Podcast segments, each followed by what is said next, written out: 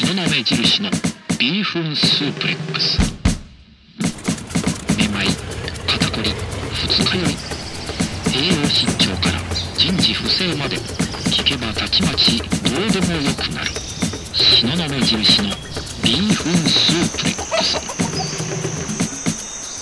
シノ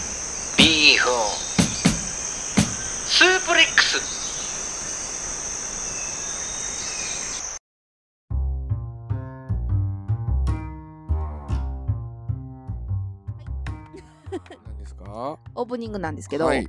こんにちはうまやんです。一服です。えー、天気ってうん。やっぱりいろいろ左右されますよね。うん。で、寒いのって辛いじゃないですか。はい暑いのも辛いよ。寒い日の雨ってすっごい辛いじゃないうんうんっていう時にね、最近馬やんと、まあ我々和歌山に引っ越してから車生活になってきてるんうで、ん。まあ雨だろうが、うん。寒かろうが、うん。車に乗ってれば、うん。基本は安心ですよ。あったかいと。全然もう快適に移動しますと。もうポッドキャストなんか聞いちゃったりなんかしてね。はい。で、ある日ランチを食べに行き、うん。まだお腹いっぱい、ご機嫌にふんふん、あーでも外は雨だね、みたいな感じで帰ってくるときに、寒いですよ、風も吹いて。うと見たら、向かいからおじさんが、あれな？あれな？ごい顔して、あのまあ言うたら突然雨降ってきたんですよ。ご飯食べたら急に雲行きが怪しくなってきてまあまあほぼほぼ土砂降りの雨が降ってきて まあ我々は幸いその車に乗ってたんで余裕よな。余裕ああ雨だねみたいなまあ車でよかったねって言って河川敷を沿いをですね 車乗ってたら向かい側からもうなんていうんですかね鬼の形相をしたおじさんがまあ突然の雨に降られたから 当然傘も持ってないのに河川敷の土手のねとこなんうでん遮るもんも何もなくて 雨をかわせるもんも何もない中もう歩くしかないと。もう目的地なのか最初の第一コンビニまで歩くしかないのをこうすごい顔で形ね。相ですよもねう体全身で全身強いを雨を受けて。雨を受けて、っていう顔で歩いてて、うん。あもうわかるな。なんかね車我々乗ってるから優越感ではなくいてそのおじさんに同情して誰かしらそれそういう経験あるじゃないですか。そうなんかねだから、わかる。自分が今その立場になった時、その顔するでっていう顔やってんな。絶対するうわわもうその顔するとま思あ、悪いけどいい顔してたわおじさん。う、うんいやもうねなんでこの共感そうね。悪いけど共感って思ってしまってもうあの顔するよね。うん。寒い雨突然。うーっていうあの顔。なんかねもうこれが正解っておっちゃんの顔やってこの状況であの正解の顔がすごい面白くてちょっとはい。ほっこりしました、ほっこり？欲しくてほっこりってすごいあれやけどね。どう、どうやけどね。うんどうしたらよって話ですけど。うんまあそんな感じの一日でした、はい。うまやん。一服のやいやいレディオこの番組は関西人うまやんと一服の夫婦が好きなこと日々感じたことなどに何でもやいやい言っていくポッドキャスト番組です。あくまでも2人の独断と偏見で述べている部分もありますのでそこはご容赦ください。それではそろそろ始めましょうタイム。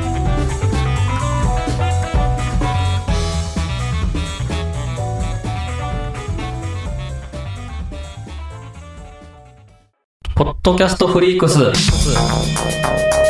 2023年3月4日、大阪難波で、ポッドキャストをテーマにしたイベント、ポッドキャストフリークスを開催。総勢27組のポッドキャスターに会えるリアルイベント。入場チケット絶賛発売中。詳しくは、ポッドキャストフリークス、オフィシャルホームページ、ポッドキャスト -freaks.com をチェック。ポッドキャストラバーの皆様のお越しを心からお待ちしております。Do you like it? Podcast Freaks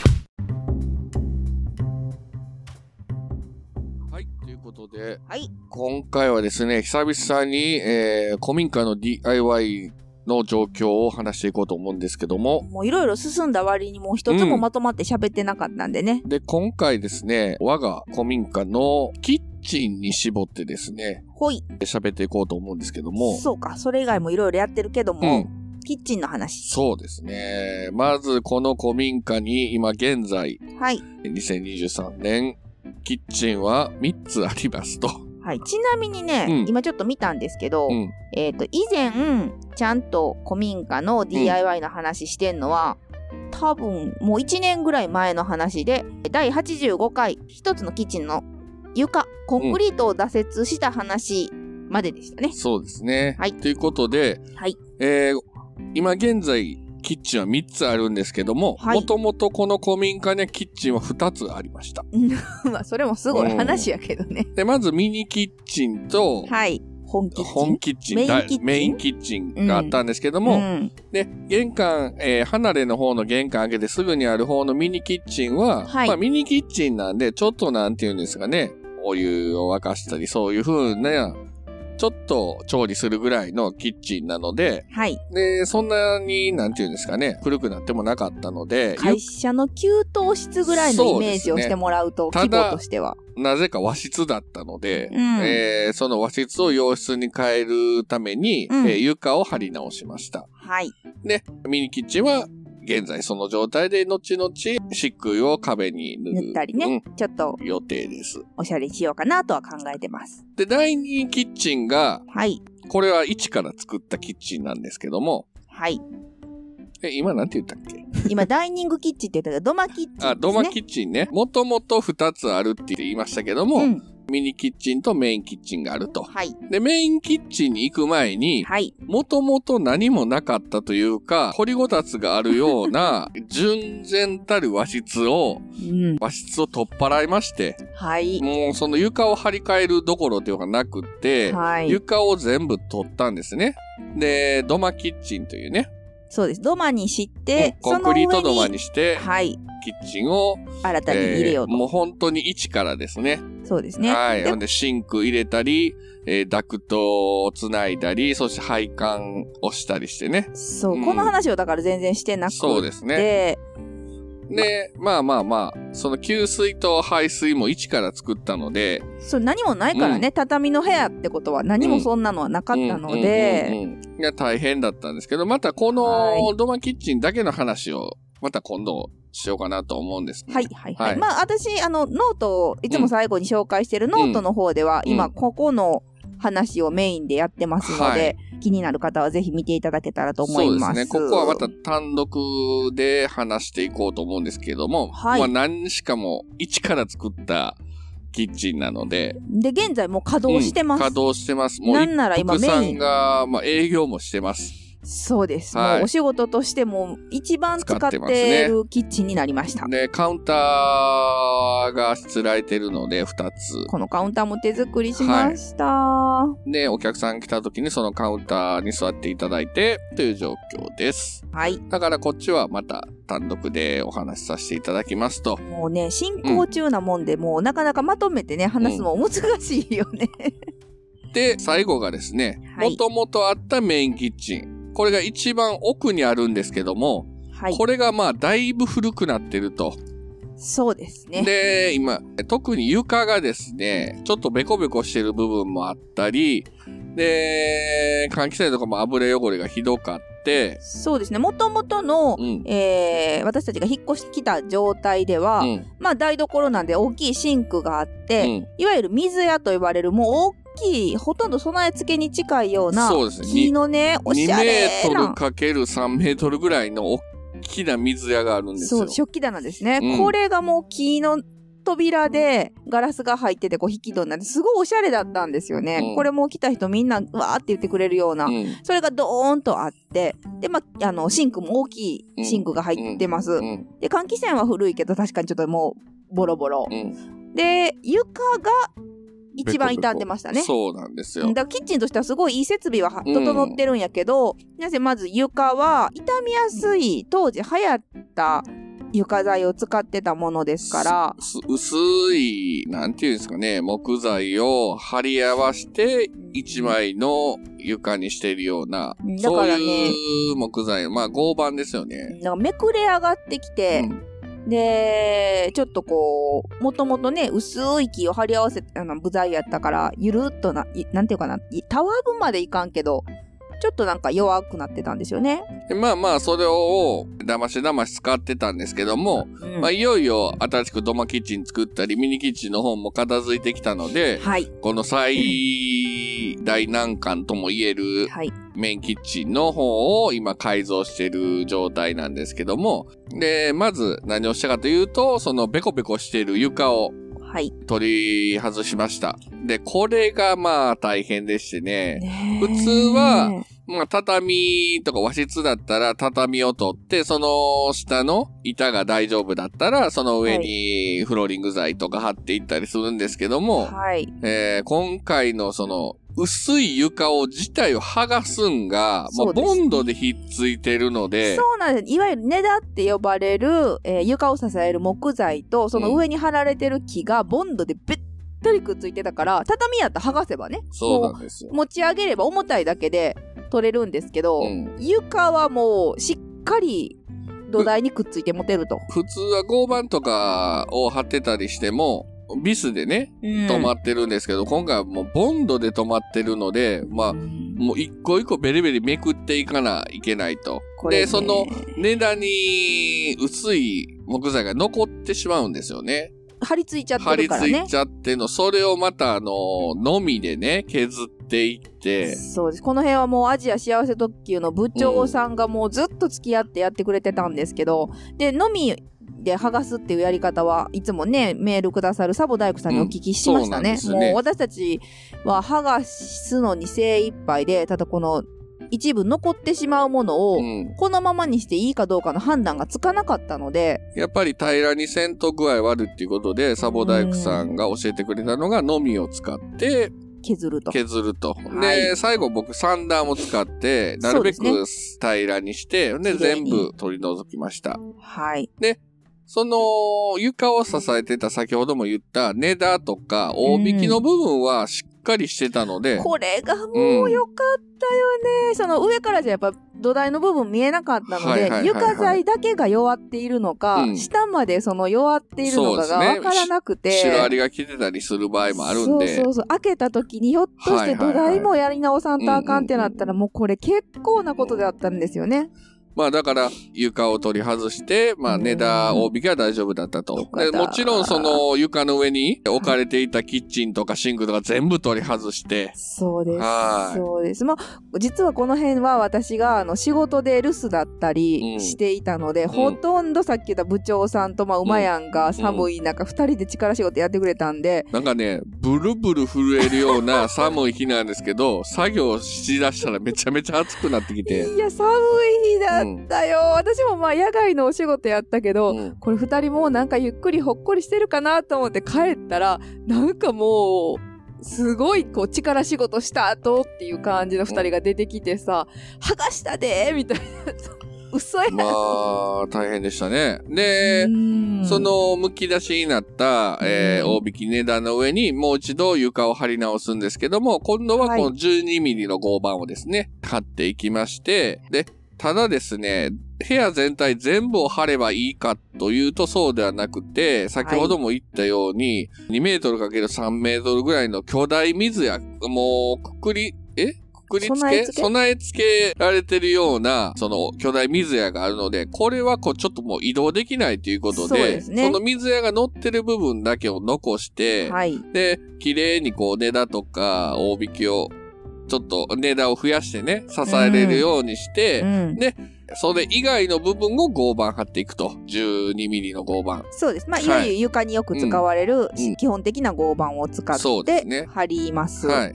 で、今、えー合板貼り終わって、壁ですね。壁が、これまたもうだいぶもう古なってるので、はい。壁紙貼るか、ペンキ塗るかってなって、まあ今回ペンキを選んで、そうですね。他の、の部屋で実は壁紙って私たち何回か貼っってるんですけど、うん。どうもね、私、前も喋ったかな？漆喰とかね、うん。塗る方が好きなんですよね。そうね。うん、なんで、あの、ハケとかでね、うん。塗っていく作業がやりたいっていうことで、うん馬屋に相談しまして、うん今回は最近流行ってるマットなね、質感が出る塗料を、多目的塗料。で、壁紙にも塗れる。うん、直接。今あるビニール壁紙に直接塗れるタイプを朝日ペンで探しまして、うんえーそれを塗ることにしました。で、古くなったシンクとか処分したんですけども、うん。これまたね、解体屋さんに付き合ってもらって、はいえーステンレスと鉄を分けて解体、えー買い取り業者持って行ったんですけども、はい。なかなかいいお小遣いになりましたけど。いや、もうお前、本当にね、さっきちらっとね、もうお前、さささささって言いましたけど、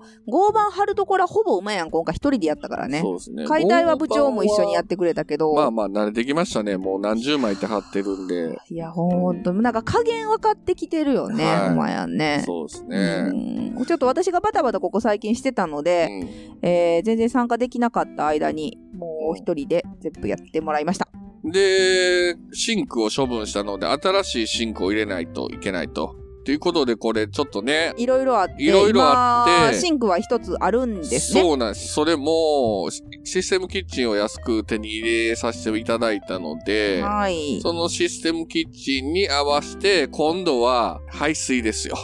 そうですね。なんかもともとあったシンクに合わせて今排水が通ってるので、うんこれを新しいシステムキッチンの方の排水管に合わせないといけないと。一応ね、うん、一応って見ると、パッて見ると、あれ、だいぶ違うぞとなって、で、排水のね、その、うん管というか管もなんか細いなと思って、うん。今だいたい50倍とか75倍なんですよね。それが40倍で、うんで、よく見るとギリギリ外に出てるんですよね、その管が。うん。これをもうちょっとこう外側を広げて、うん、で、50パイが入る、50パイというのはご50サイズですね。VU 間50っていうのがまあまあ、缶の大きさですね。通る大きさにちょっと広げて、はい。で、新しいシステムキッチンのシンクの方の位置に、うんその元あった配管を切って、うん。つないで、うん。管を50倍に大きくして、で、外に排出、水がスムーズに排出するようにうん配管してだからこれ、。多分その DIY とかが私と同じようにね、ピンと来てない女性の方とかだと、うん。本当に、へえ、パイプ移動したんや、ぐらいに聞こえるかもしれないんですけど、パイプは結局上の方のシンクにつながるので、それをずらすってことは、それに向けて床に貼ったはずのね、合板にちょうど合わせて、そこは穴開けないといけないし、そうなんですね。排水なんで、ある程度傾斜を作ってそうそうそう流れるようにしないといけないし、で新しいパイプをつなぐっていうことはそれ用にこのパイプ買うてきてうん。ボンドで、エスロンっていう専門のねうん。ボンドがあるので、それでつないだり結構細かい作業がいっぱいあるんですよ、ね、細かいし、間違えられへんしっていうのでね。んなかなかうん。それもねまあそういう可能性あるかなって言いながらやったんやけど今日もう一気にやってしまいましたからがっねつりでしたね。で、まあ、さすがにここまで DIY やってきたんで、応用力も多少はついてきたので、40%しか通ってない、ギリギリ通ってないとこを、うん。50%通るようにしたらどうやったらええんかとか、ちょっとね。ね、一部を書いてやっうん。て広げてとか、うそんな細かい作業しつつ、そうで、私たちね、最初排水の勾配って何やっけぐらいの感じでしたけども、うんあ、勾配ちょっとつけとかんとあかんよねとか、そんなことももうすぐ言えるようになりましたし。ね、給水、排水は大事かつ難しいんですけども、なんとかうね。んなんとかやって、ね、今回はですね、その合板の上に、えークッションフロアを貼る予定ですね。このクッションフロアもなあ。のね、どうせ、公民が引っ越したら、うん。クッションフロアは、まあ、キッチンに貼るだろうっていうことで、もう公民館に引っ越す前にクッションフロアだけ買ってたんですよね。しかも、もともとで言うと、そのうん。専務からね、土間キッチンの図を渡されるまでは、うん。私たち二人しかいてない想定だったんで、うん最初に一番奥のキッチンをどうにかセンターかんと思ってたんですそうよね。そうそうそう。順番としてはうん。土間キッチン作る予定なかったんで、うんなので、もう引っ越す前に、あの家買うぞってなった段階で、うん床の面積計算して、そうですよね。クッションフロアだけは、もう引っ越しに持ってきたもんね、大阪から。そう。だから最初に内覧した時に、奥の今改造してるメインのキッチンの方の床がもう緩んでたんで、とりあえずクッションフロアは上に置けるように、ういけるんちゃうみたいな感じでやって、そう。あーなんかね、伝票見たら2020年12月25日でクリスマスに買ってるやんと思って。う んいやー。ようやくだからそれこが2年以上ですね。ねえいや、丸々2年越しぐらいに生かされたと。もう眠っておりましたけど、うんいつか、でもね、正直ね、皆さん、あ、2年も経ったんかと思うかもしれませんけど、私5年後やと思ってました、もう。これを使う、そのキーが来るのはね、うん5年後やと思ってた。うんびっくりした。もう、あそこの床やってんのかと思うとびっくりしてます。なかなかね、ペースもいい感じで来てますけど。いや、早かったよ。床解体するだけでもあれ、本当に、どれぐらいかかんのかなと思いましたもんね。あの、はいボンドひっついてさ、全然剥がれへんかった時。ゾッとしたよね。ね釘とかも出てくるしね。そうです、そうです。で、まあまあ、下地が、下地、土台が傷んでなかったのだけうんは幸いやったけど、そそうですねれだってね、どうなるかわからんかったから、うんいやーもうそんなね、床の上に貼るものの話なんてね、5年後やと思ってましたよ。あこれ、またツイッターの方とかでね、ビフォーアフター載せようと思うんですけども、このキッチンがこうなったがぐらいのね、驚きはあると思うので。絶賛だから今、そのメインキッチンの方を新しく改造してる途中でございます。そうですね。次は、私たちはちょっと壁を塗ったりするかな。そうですね。壁塗ってシステムキッチンを並べて、クッションフロア貼ってですね。はい。うんという風になっています。ということで、今回は古民家の3つのキッチンのお話でした。今、絶賛やってる絶賛やってますね。DIY をはい思。わず喋っちゃいました。はありがとうございます。クマージャックインレーベルグッズショップマッシュルームオリジナル T シャツなどのグッズを展開中 mahshroom.net マッシュルーム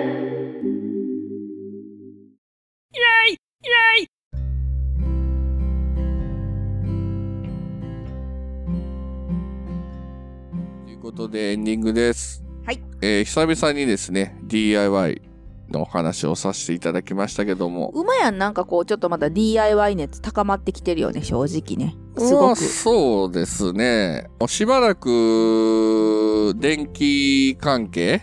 うん。照明関係の改造をやってたんで、電気工事士取れたんでね。うん。うん。で、なんていうんですか ?DIY の基本というか床を張ったり、うん、壁を塗ったりっていうのはお休みしてたんですけども。あの、解体した時、部長が初心に帰ったねって言ったら面白かったよね。ね。そうだ最初はこればっかりやってたよねみたいなね最初は解体ばっかりやってたわ。うん、だから床さ、うん剥がした時も久しぶりになんかこれ見たね、土を見たねって。ですよ家のね。中でね普通家って建てるもんやろ作るもんやろうと思うんですけど 古民家の場合はまず片付けるっていうか壊すことから始めるんでね壊してまた新しく作るっていうところから始まるんで破壊こそ再生への道のりです。そうですね ひどい。も始まりです言ってますけどう、ねほとんど今回の部屋はうまいやんと部長がやってくれてます。やってくれてます言ってますけどありがとう。はい。ということで、またね、土間キッチンの方は、今言った破壊と再生が一番難しかったとこなんで